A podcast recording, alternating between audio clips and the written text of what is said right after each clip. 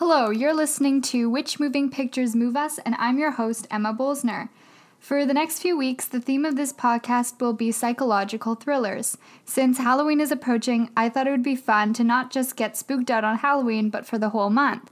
There are so many psychological thrillers out there, so I've tried to pick ones that are more underrated or have been forgotten over the years. For today, I will be talking about the 1991 film Sleeping with the Enemy, starring Julia Roberts, Patrick Bergin, and Kevin Anderson. And with me virtually is my good friend Christina. Hello! So for those of you who haven't seen this film, Sleeping with the Enemy focuses on a domestically abused woman named Laura, played by Julia Roberts, who fakes her own death and runs away by changing her identity and appearance in order to get away from her controlling psychotic husband, Martin, played by Patrick Bergin. However, problems ensue when Martin finds out that she's still alive, and he plans his revenge against her and everyone she loves. So, Christina, what do we think of Sleeping with the Enemy? It was, definitely not, a really bad movie, but I didn't think it was a really good movie either. It was, a solid, okay movie. I wasn't, really upset about any of it. I can't see myself ever rewatching it, though. Yeah, I agree. The first thing that kind of did it for me was the music at the very beginning. And it, continues throughout the whole movie, and I found it to be very overplayed. Yeah. I wish there could have been a different kind of music, but it, maybe because it's 30 years old. But like we said, we've watched movies from the past, and you can have decent music without it being dated, and this just felt dated instantly. Yeah, and it also it felt like it fell into not that I've seen a lot of psychological thrillers because I get scared very easily and I'm a baby. But, I felt like it fell into, stereotypes and tropes, very easily. Mm-hmm. Yeah, and I would have, at the beginning I did find it to start very abruptly. It seemed like it was already the middle of the film. And I would have liked to see some flashbacks or some backstory of who the characters were. And just a bit of some development with them. Yeah, I would have been really interested to see more of, have a little bit more of a slow burn to try to get a sense of, why Laura and Martin, got together in the first place. How were all of their years dating before they got married? It seems he's only been, incredibly abusive, during their marriage. So how was he when they were engaged or when they were dating for however long? Yeah, and I found that funny that most people nowadays, and even back in the 90s, people lived with their fiancé or with their boyfriend before they got married. So she should have kind of signaled in on his, abusive tendencies or his, OCD with having the towels being perfectly straight and the cupboards being perfectly organized in a certain way. I mean, she would have been at his house. She would have seen that kind of OCD mentality. So it's funny how it only came on when they were married. At least that's what they told us, the audience. Yeah. Yeah, no, it just Do you want to talk about... Sorry, go ahead. Oh, no, I was just going to say, yeah, no, it just felt like we... I think that, it would have been a nice, And obviously, I even, I went back and I watched, the original trailer for the movie because I was curious to see how it was pitched. And I just feel obviously, it is advertised as a psychological thriller. You know what you were getting yourself into. But it would have been kind of nice to have a little bit more of a slow burn, just, reveal of what their relationship was like now as opposed to when they first met. Mm-hmm. His charming mentality. And we see him sometimes talking, to a nurse in the nursing home, which we'll talk about later. But, he's very charming towards her. And I'm like, how would a girl who's 25 or whatever want to be with some 40-year-old creep like that?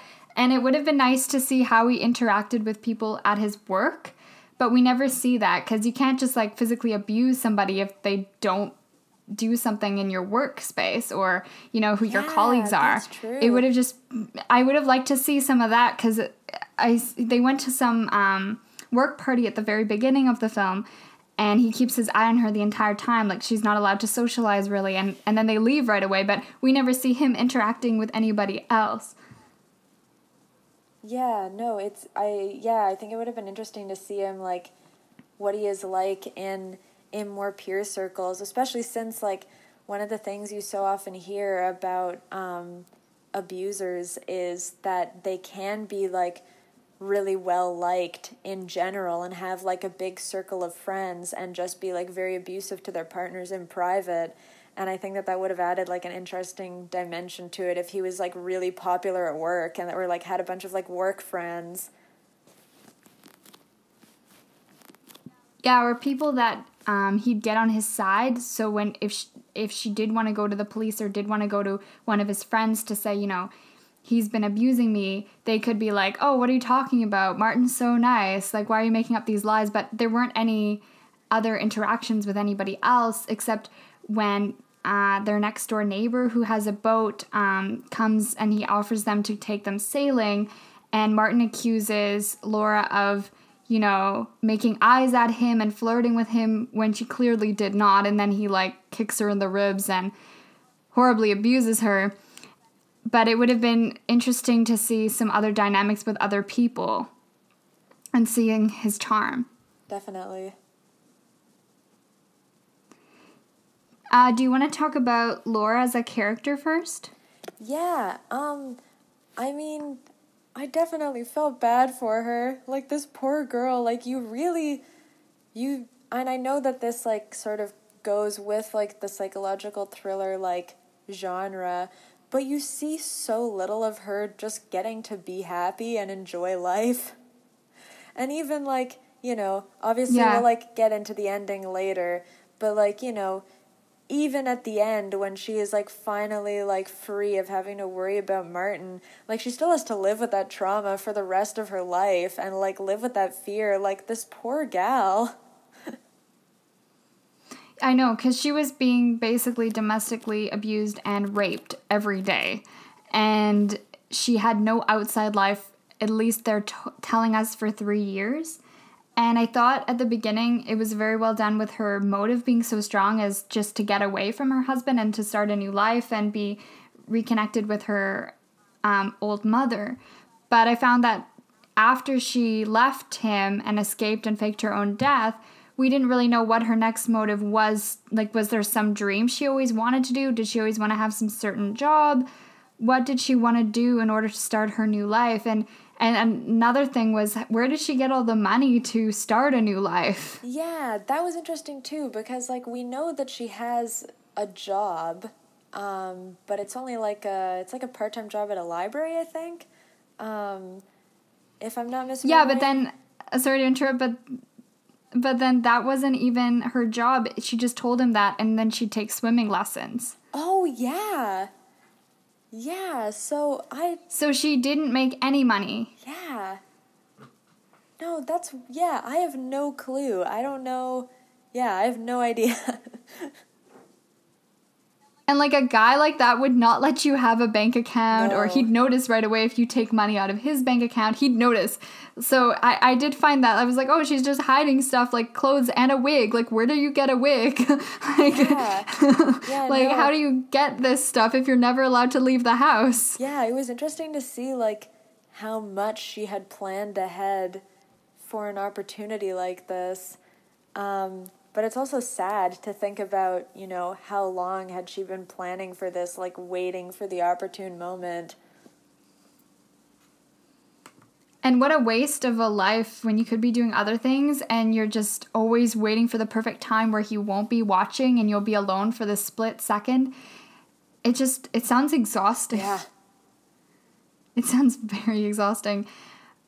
But I was also wanting to say about her, so she runs away, and again, another flaw which I found with the movie was, why the heck would she, like, start changing there? I feel like if I were in her situation, I would have just left a bag of, like, clothes and things on the beach and not go back to the house. I found that really weird, because I was like, why are you going back to the house? You're going to make, like, water prints all over the floor, and she leaves when he's just about to come back home after feeling like she's died. That was really stressful. And she, I will never understand why she decided that the best thing to do with her wedding ring was to try to flush it down the toilet. Down the toilet. I know that, just put it somewhere when you get somewhere else. Just throw it off the bus. Yeah. Don't put it in your house. And it's you could make the argument, this was a high-stress situation. She wouldn't think of everything. But, no, she has very clearly been planning for this for a long time. You think that in all of this time of thinking ahead and planning, she would have thought, trying to flush my wedding ring down the toilet in the home where me and my abusive husband live, maybe a bad idea. Yeah. I know. Oh, man. Is there something else you want to talk about next with her? Julia Roberts was great. She's so good. She's such a good actress. I was wanting to say, I thought she did really well in this suspenseful movie because I've never seen a movie with her where she's so upset and crying and really vulnerable. And I feel bad that, this came out around the same time as Pretty Woman, and then she was right away typecast as the rom-com girl. Yeah. And I wish she could have been in more films, and even maybe today, hopefully nowadays, when middle-aged women are trying and finally being put into films as leading actresses again, that she'll get another chance of playing a woman that's not in a romantic comedy, because she pulled it off, and she could hold herself at such a young age to it as the starring role. Yeah. I think she was the best thing out of this whole movie. Oh yeah, definitely. No, she was a really, really great actress. And yeah, I think it would, I totally agree. It'd be nice to see her actually get to show off her range as an actress, because she absolutely has range. She just needs to be given more opportunities to do it. Yeah. And she played off feeling isolated very well, because you could feel her isolation, and that house looks so beautiful, the mansion they live in right off the beach near Boston, yet it's like a prison to her because she's never allowed to leave the beach. And realistically, if you had an abusive husband like that, he wouldn't have even let her hypothetically work at the library. He'd just always keep her inside. Yeah. No, and it was also sad to... I don't think that would happen. I think it was also sad to see, because as you mentioned, we see that he doesn't really let her socialize with anybody. She also doesn't have any friends. It's not like she has anybody who she can go to for comfort or, support. I'm sure she doesn't tell, anybody, well, I'm at the library. I'm sure nobody would have known about, her situation. I'm sure she didn't make buddies in her swimming lessons, No, because they said when they asked her about her bruises, she said she did gymnastics, right? Yeah. I was also thinking about this, with social media and the internet nowadays, how this doesn't work and how changing your identity is so much harder now, because people look at you weirdly if you don't have social media or Facebook. So it's so much harder with everything being online and your name everywhere to even change, just get up and leave and change. And the fact that without any ID, she was still able to rent a house and get a job at a school and stuff like that. I thought, hey, I mean, yes, it was 8 or 9 years before the internet, but you need to have some proper ID. Yeah, no, the whole way that she was so easily able to just totally embody this new identity with no trouble whatsoever was very bizarre. And listen, I know she has a wig, and I know that she is in a different place, but she still looks like Julia Roberts.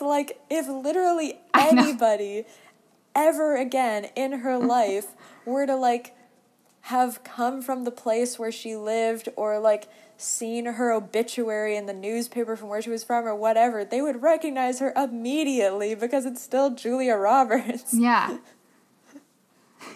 Yeah, she didn't change. Yes, her hair was more frizzy now because he never let her have her hair go down.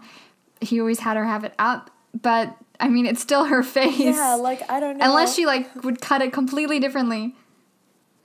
Yeah, I think it was a little too easy for her to be able to just, like, uproot and totally change her identity with absolutely zero issues. And like you said, be able to rent a home and integrate into the workforce with, like, zero questions asked. Yeah.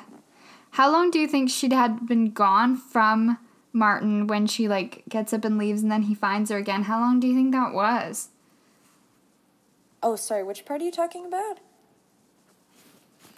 Like, when he does eventually find her again, how long do you think there's been time in between from her so-called death to him finding her? Because it seemed really fast. Yeah, I think I actually looked this up. Maybe I thought I'd looked it up because I was also confused about that. Yeah, she finds a job. She changes her identity.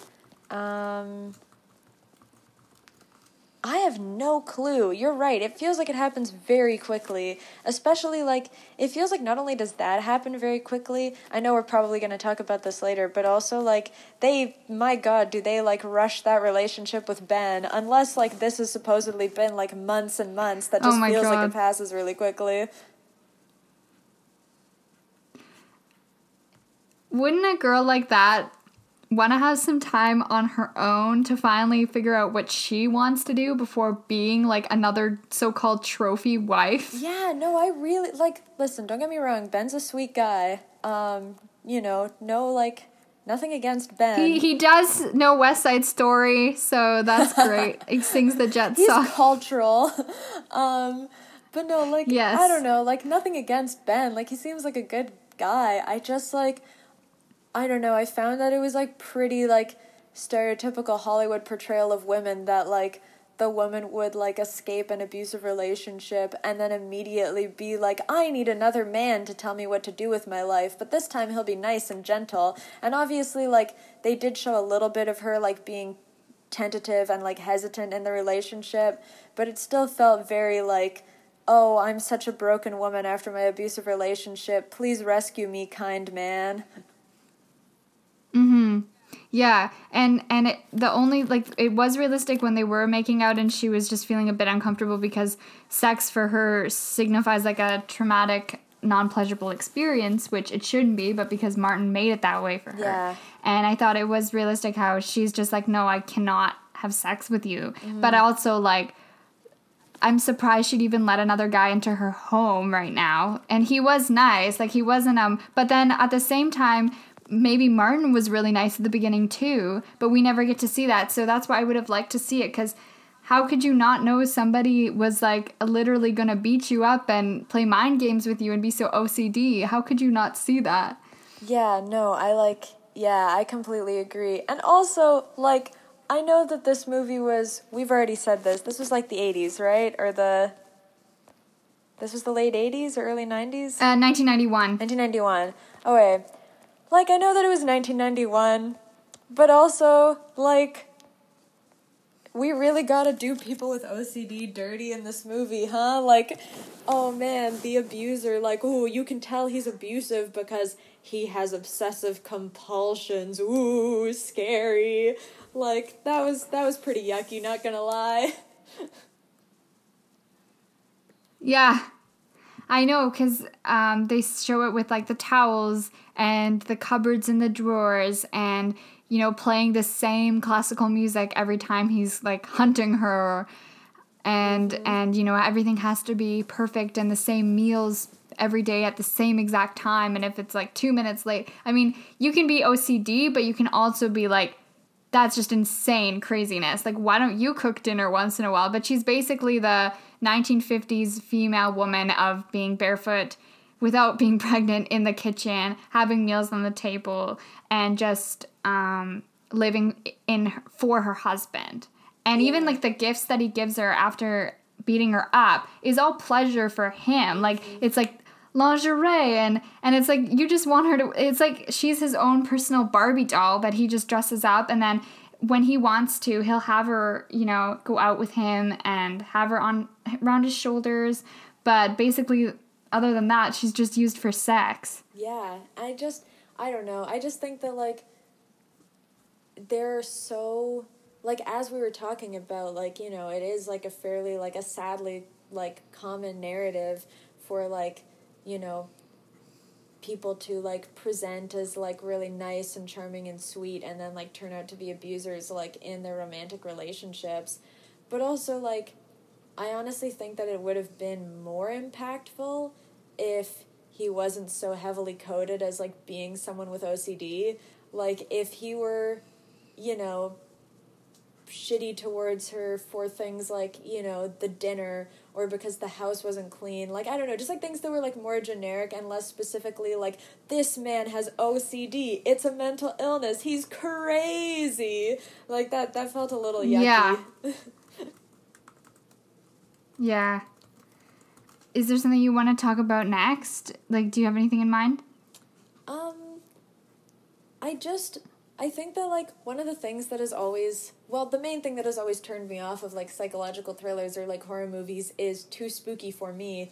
But also, and I remember, like, having this discussion with a friend, like, just a few years ago when that movie Split came out, about how, like, you know, one of the reasons that mental illness is, like, so stigmatized in our culture is because of literal decades of horror movies where the villain is, like, a person who appears normal on the outside, but they're actually mentally ill, and so they are crazy, and they're gonna kill you, and, like, I don't know, I just think that Martin, like, he would have been a much more compelling, like, villain character, and a more, like, I hate to say relatable, but maybe, like, more relatable to, like, women who have escaped from abusive relationships if he weren't such a stereotype of, like, the, like, crazy TM, like, OCD, like, psychopathic horror killer,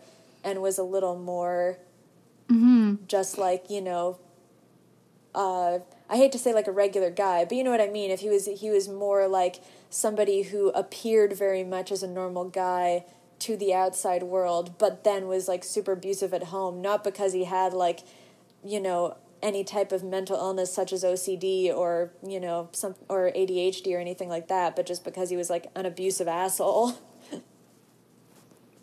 Yeah, because still in 1990s, they weren't portraying mental health issues very well. Yeah. It was basically like, if you have a mental health issue, you are this far along, or, like, you are a killer, when most people, literally pretty much everybody with OCD, do not abuse their wives or husbands and keep them inside like Mother Gothel and Rapunzel. Like, I was getting Mother Gothel vibes from this guy. At least Mother Gothel had a backstory, though, you know? She wants the long gold hair to stay young, but, you know, I don't know what he's getting.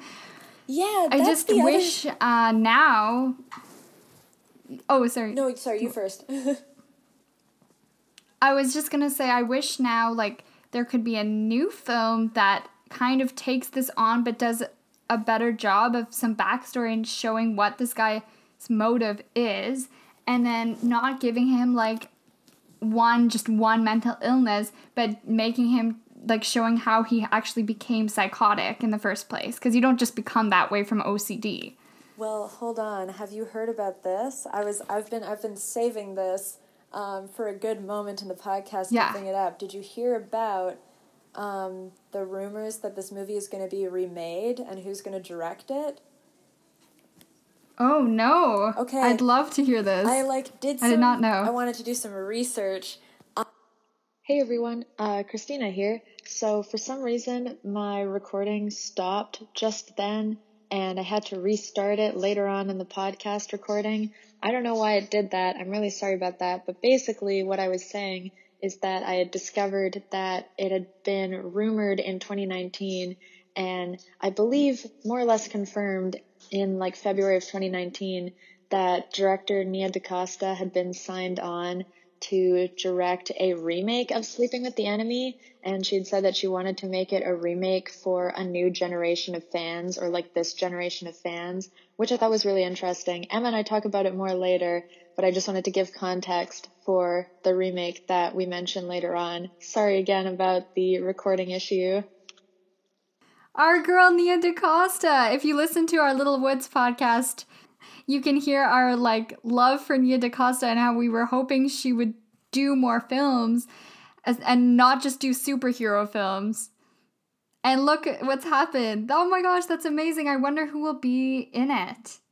So this book was actually based off of a novel, and I don't know how much they did change it in this version, but maybe in the remake they'll add some more realistic things to it and make it more, not, I hope they don't make it gory, because I did like that this wasn't gory, but make it more suspenseful. That's why I tend to like some older films. Yeah, I don't know. It's really interesting. It'd be interesting to see if he had like, if his plan had always been to sort of, like, lure a woman in to be able to, like, manipulate her and, like, use her for whatever he wanted later, or if, like, the love and the courtship, like, started out genuine and then he got on, like, a sort of abusive power trip, like, later on, especially since, like, when she quote-unquote dies, he definitely seems upset about it, and, like, I think even in the trailer, they're like, oh, like, Martin, like, can't live without her, or whatever. There's some line in, like, the promotional material about, like, him, like, feeling like he can't live without her, and so, I don't know, I wonder, like, I just feel like there could have been a lot more explored, like, in the relationship itself to paint, like, a clearer picture of what Laura was escaping from exactly. Like, we got a very clear picture painted of, like, the horrible, horrible abuse she faced from him, but, like, why did he abuse her? Like, was he more just the stereotypical horror villain who, like, you know, oh, he's, you know, he's mentally ill, he's psychotic, he doesn't know how to love, or, like, was he actually in love with her and thought that this was just, like, how, like, men were supposed to, like, treat women, TM? Like, I don't know. I'd be interested to, like, see, not that I, like, want a movie from his perspective, I'd just be interested to get, like, more of his perspective as to, like, how he actually sees Laura and, like, how, what he feels like their relationship is like. Like, I don't know, would he not, when he found out, or when he started to piece together that she was still alive, like, there had to be a part of him that wasn't surprised that she would want to get out of a relationship where he was abusing her every day, right? Or was he genuinely like, why would she ever escape, you know, from this beautiful home? I would like to see a film where instead of seeing them, like, married, to see the courtship beforehand and how he, like, kind of, like, how do they actually meet in this movie? Like, we don't know. How did he, a guy like Martin, come across, like, a beautiful woman like Julia Roberts? Did he plan where he was going to be? Did he drive by one day and see her, and then every day he would drive by there, or go into the same grocery store as she went to, or go somewhere and be like, oh, wow, you know, we go to the same place, or, hey, look at that, you like to go here too, and how did they meet? I would have really liked to know that, because, I mean, he couldn't have just been not psychotic then. You just don't even know what you really are like. And that's why it would have been nice to see him around other people to see how he'd act in front of them. Obviously, he wouldn't punch them, but, like, just see how his social interactions were besides with her mother, which we can talk about in a little bit later. But, I mean, who is this guy? Like, how does he even get work? How does he even get such a fancy house? What does he do? Yeah, no, I would be really interested to, like, again, not that I'm saying I want, like, a Martin prequel movie, because I do not, but I'd be interested to see, like, more of him. I'm so tired of those.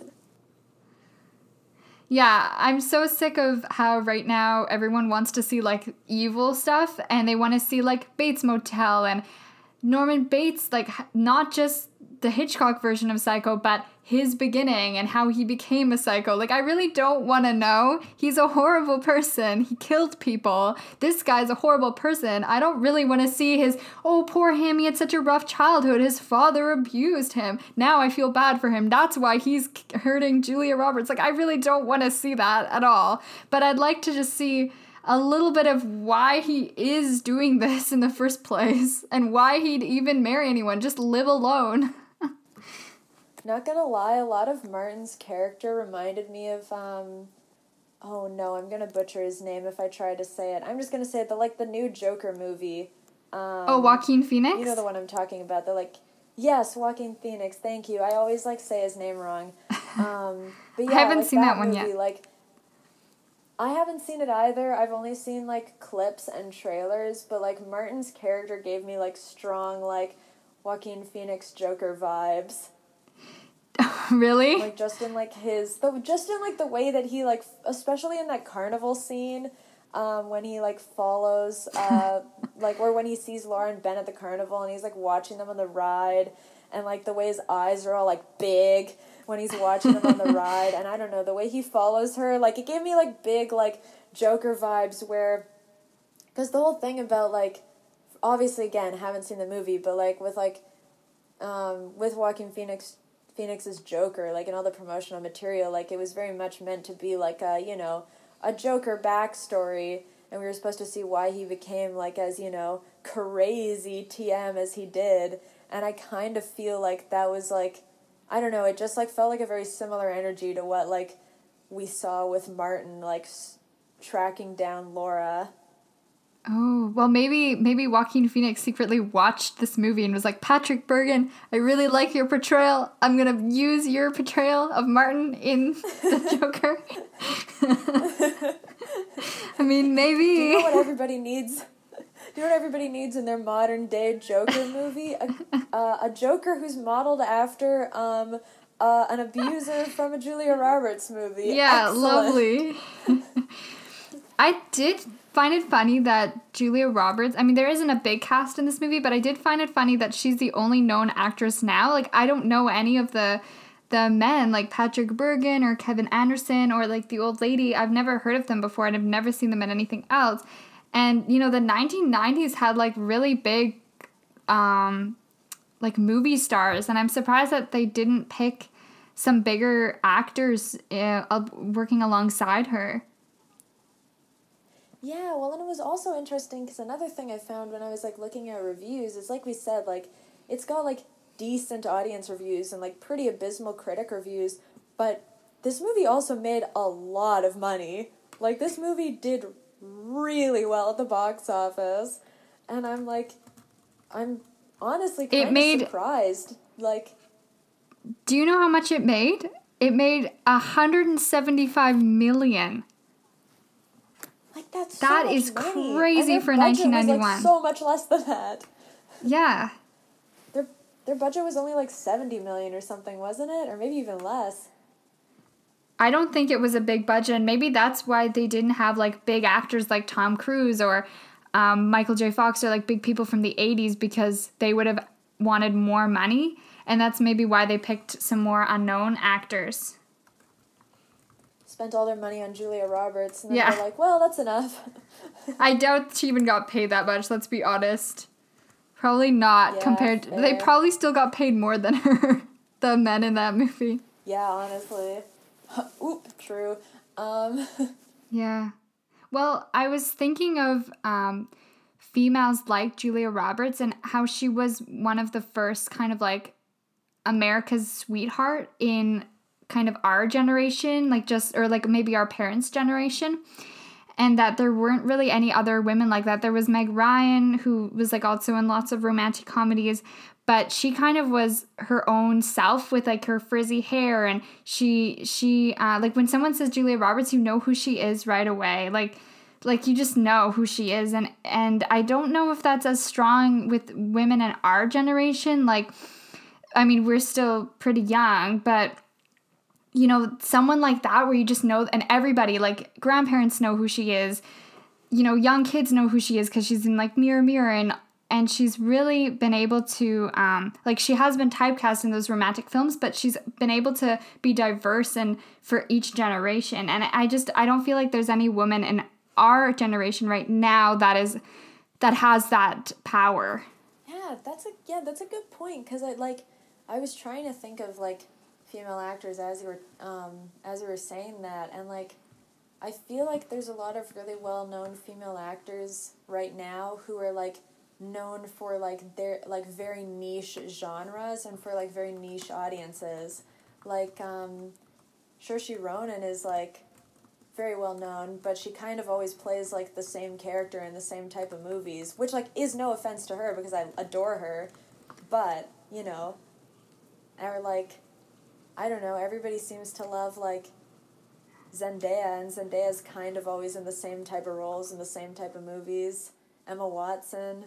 Oh, yeah, no, that is her real name. Oh, my God. For a second, I was about to be like, wait, is that her character? Nope, that's her real name. Like, all of the Emmas, the... Oh, my God, why can't I remember? Yeah, Emma Watson is a good example. Yeah. Like... And also, there's Julia Roberts' niece, Emma Roberts, who is, like, a couple years older than us, and she was, like, really popular when we were little. But then at the same time, she did Scream Queens, which I never watched because it's a horror show.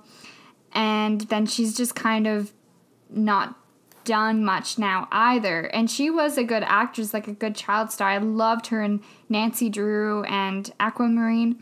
But now you don't really hear from her anymore. And, like, I don't know about her personal life. Or maybe she just made a lot of money on those kids' shows and doesn't want to do it anymore. Maybe she's just hanging out with her aunt. Like, I really don't know. But it would be nice to see. Like, yeah, Zendaya is very popular. But I don't think she has that same appeal as, like, Julia Roberts, you know, did. Hold on. I'm sorry.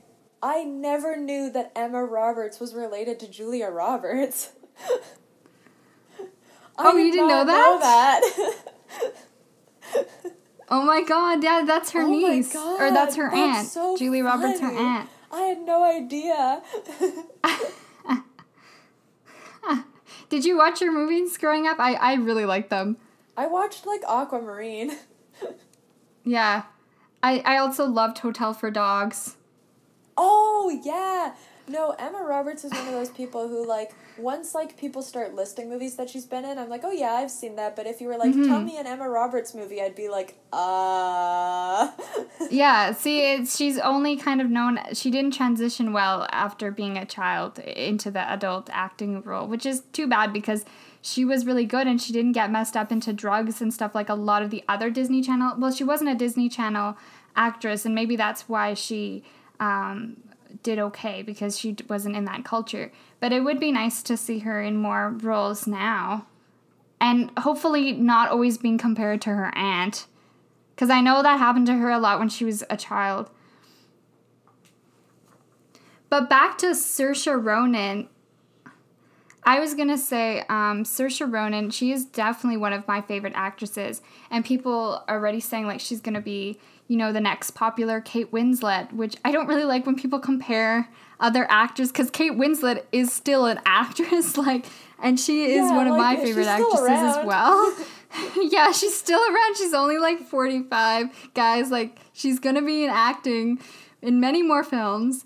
But, you know, at this time of 1991, you know, there weren't any Kate Winslets and there weren't, you know, any big, like, movie stars like her, you know, in blockbusters. So I found it funny that they did choose Julia Roberts after being in Pretty Woman, unless she had filmed it before she was cast in Pretty Woman, because I feel like even back then people really only knew her for romantic comedies.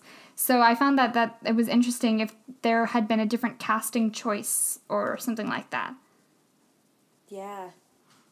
Yeah, no, the more I think about it, the more I agree. Like, there are a lot of, like, fantastic female actors these days, but a lot of them either get typecast or are, like, really popular within, like, specific, like, demographics of audiences, but not really, like, you know, the whole range of demographic of audiences.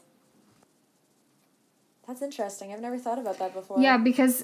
I don't think Sandra Bullock would have worked in this role. I think she's very, I find her movies, she's always very calm and collected and almost a bit emotionless, whereas I liked that Julia Roberts added more emotion because if you're going to be in a traumatic situation like that for 3 years of your life, you can't just be, like, all calm and collected about it. So I'm glad they didn't put someone like that in it.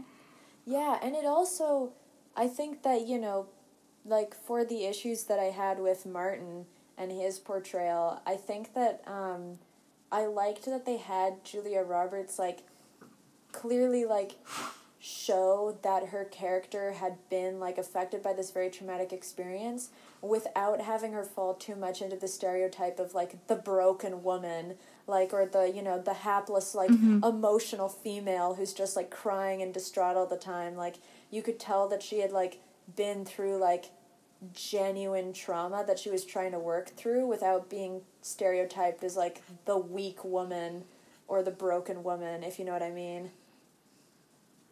No, yeah, I totally agree, because it would be unrealistic to show her as, like, not being affected by it at all, but then it would not be good if they just show her, because then everyone will think, okay, well, when you're in this situation where you've been constantly raped, that you'll never, like, you will be traumatized for the rest of your life, but that you never really want to live anymore. And if she really was that broken from it, she would have just drowned herself. Yeah. And not have even escaped in the first place. And that's what a lot of women did when they are in, still today, even when they are in domestic abuse situations, they tend to commit suicide, and it's just awful. But I have been seeing ads on TV, and I don't know if you see them, or like on YouTube, where it's a commercial.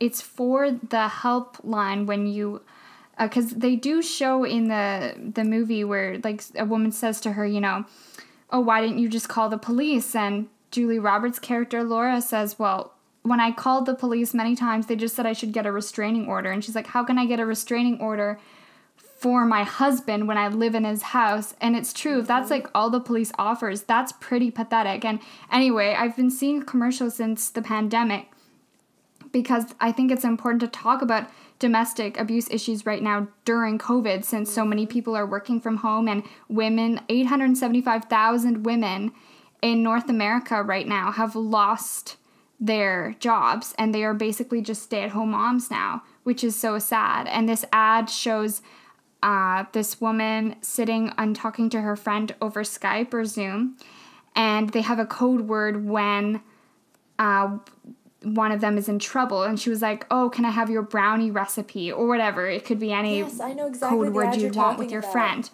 Yeah. So it's like one friend's like, oh, how are you doing? I'm doing fine. Oh, I'm cooking tonight. You know, I'd really love to have that brownie recipe of yours. And the other friend's like, okay, I'll send it to you. And then it ends.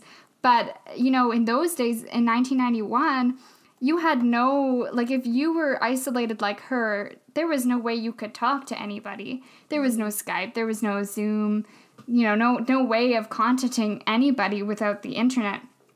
And I think that that's important, that right now with the pandemic, we should be talking and showing more movies and commercials like this, because it has not gone away. There is, like, so many abusers out there, and especially in places, you know, there. I mean, it's everywhere, but in more isolated places like Saskatchewan or Manitoba, where you are living out on a farm and there's nobody, like, no next door neighbors where you can hear them or anything like that. It's really scary. Yeah, no, definitely. And yeah, I think I remember, like, when the pandemic first started, a lot of what people were talking about was this idea of, like, yeah, you know, obviously all of these regulations are extremely important and very necessary, but at the same time, like, yeah, things like abuse and, you know, be it, like, domestic abuse from family members or partners, those aren't just going to stop because of the pandemic. Like, you know, if this were to be taking place in COVID times, Martin wouldn't be like, oh, I'm sorry, we're in COVID lockdown now, I can't hit my wife anymore. Like, that just wouldn't happen. Yeah. Yeah, and the worst part is that so many women's shelters and so many resorts for places that women resort to when they are being abused are all closed right now because of the pandemic. So they are basically stuck with their abusers, whether they're, you know, husbands or just brothers or uncles or family members. The potential remake that could be happening. And don't get me wrong, I would actually be, like, really, really interested to see, especially what, like, a director like DaCosta could do with it. But at the same time, I think that it is never going to, like, 100% sit right with me to use, like, a story such as, like, domestic abuse as, like, the basis for a horror movie or, like, a psychological thriller movie, because at the end of the day, like, the primary function of a psychological thriller movie is it's, you know, it's supposed to scare you, and it's supposed to, like, you know, give you the adrenaline rush of, you know, a scary movie, and it's supposed to be spooky.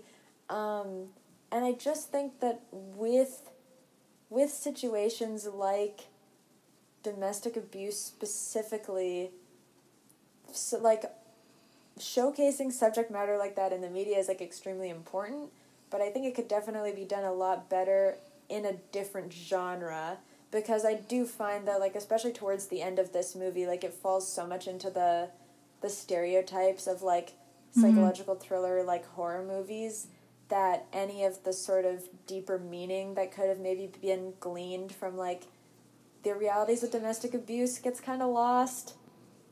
Yeah, because they basically, Hollywood just basically says when he dies, you know, she's free and the domestic abuse is gone. It's like, that's going to live on with her forever. And think about the millions of other women that are experiencing domestic abuse at that moment he, spoilers, dies in it. Also, like, the death scene, did he really have to, like, after she shot him twice, did he really have to, like, come up and, like, put his head up and, like, get the gun? Like, okay, if you're shot with those bullets, so those silly bullets are so thick. Like, you will die, like, right away. Dead. And he would have shot Ben, okay? Like, he wouldn't have just, like, knocked him out. He would have just shot him.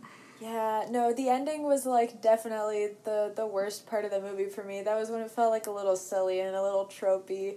And also just, like, like, don't worry, everybody. The happy ending is that Martin is dead, so Julia Roberts will never be stalked by him again. It's like, well, you know, killing your abuser isn't really a realistic option for most women in domestic abuse situations.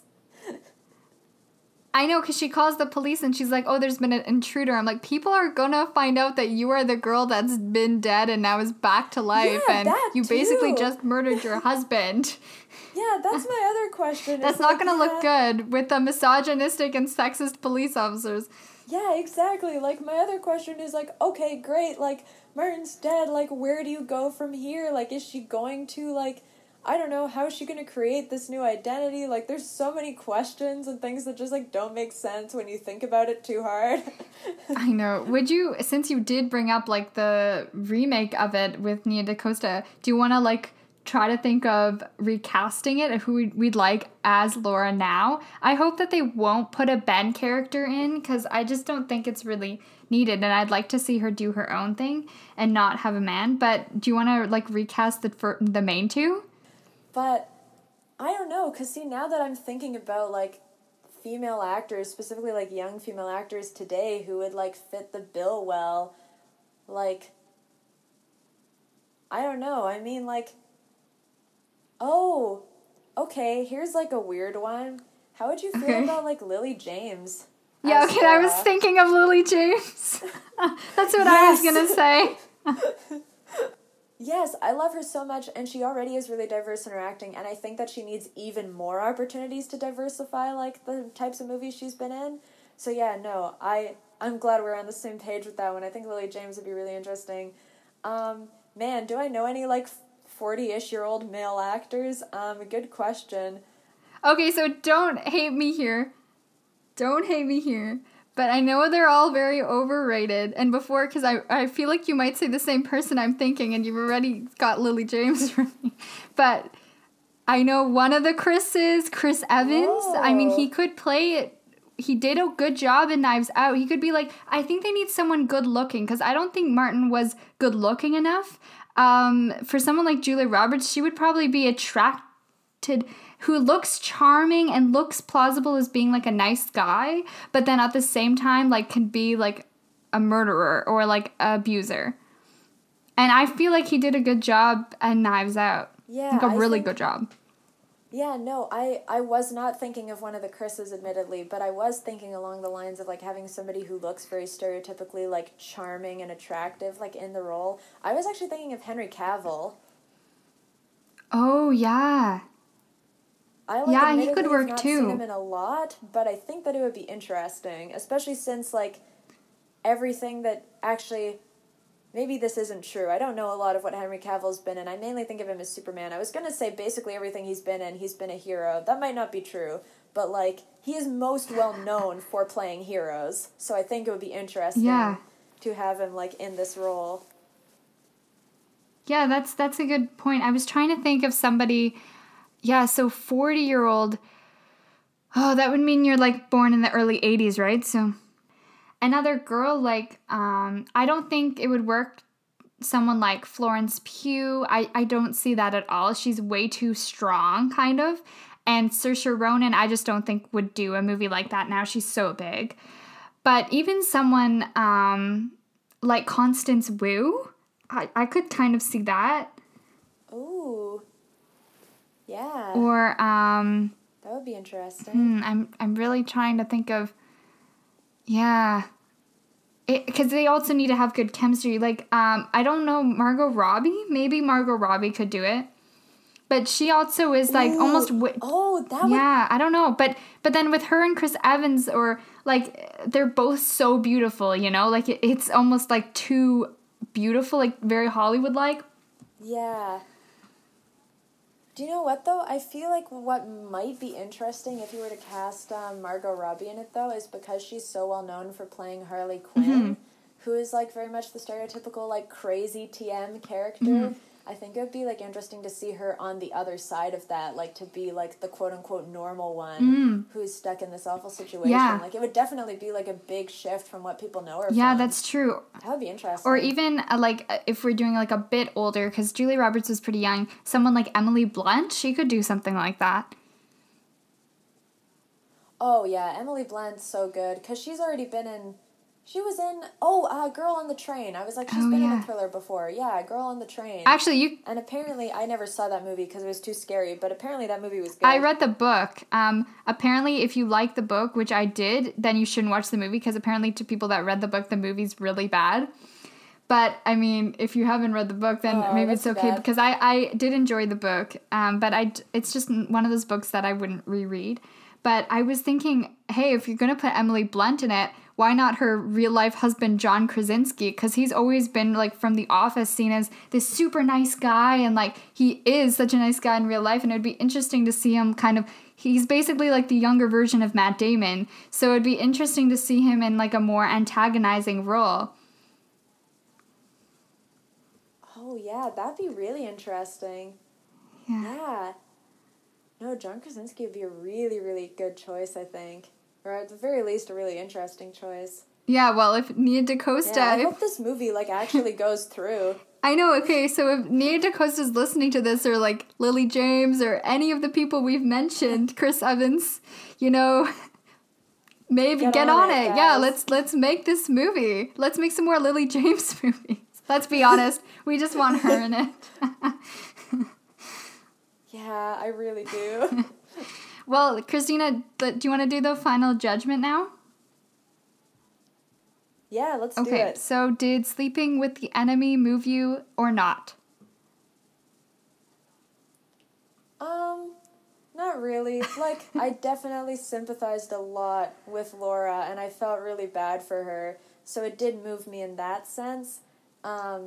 But I didn't leave it feeling like it was a movie that I, like, had to tell all my friends about and watch again anytime soon or, like, revisit. And the more I think about it, the more I think about things that I didn't like from it. So, yeah, not really. It didn't move me in the way I was hoping, that I know a movie can move me. And I've experienced ways where I'm, like, totally moved and, like, I can't stop thinking about the movie. But there are also times where I come out of a movie theater and I'm totally moved by a movie. And then I rewatch the film and it doesn't do the same thing. It doesn't do it justice the first time around. And that really disappoints me when that happens. But with this one... I rooted for Laura. I wanted her to get away from the psycho guy, but because there wasn't any backstory and because I wasn't sure what she was hoping to get out of life once she'd run out, like if there had been some dream book or something where she'd always wanted to do this thing and she couldn't because she was married to this awful man, like because that didn't have any of that, it didn't move me because I was like, well, what is her plan here? Like, what is she wanting to get out of life now that she's finally free? Like, I was hoping we'd see her more, like, cut loose and, like, be happy with him gone, you know? And she just kind of was very still internally bruised. And I just would have liked to have seen more of a way of what she really was wanting to achieve out of life. And just with the flaws, like, you know, number one, throwing the ring in the toilet, you know, when he, and she didn't even properly flush it. Like, hadn't he used that washroom since she had been gone? Like, I don't understand. Yeah, right? Does he not go pee? Yeah, just, like, there was just... like, what? There was just some stuff that didn't make sense. And the money problems, and I felt really bad for that poor blind old lady who we didn't talk about at all, but I felt really bad for her when he almost tried to kill her mom. But I just felt like I was feeling bad for her, and I was hoping I wouldn't just feel sympathetic for her, but actually like her as a character, and I didn't really... like Laura that much. Like, I just felt bad for her. And when you really want a good character in movies to feel sympathy for and rejoice when they're happy, and you just really root for them. And with her, it was just more like, oh, this poor girl. So, yeah. Mm-hmm. Definitely. Is there anything left you want to say, or?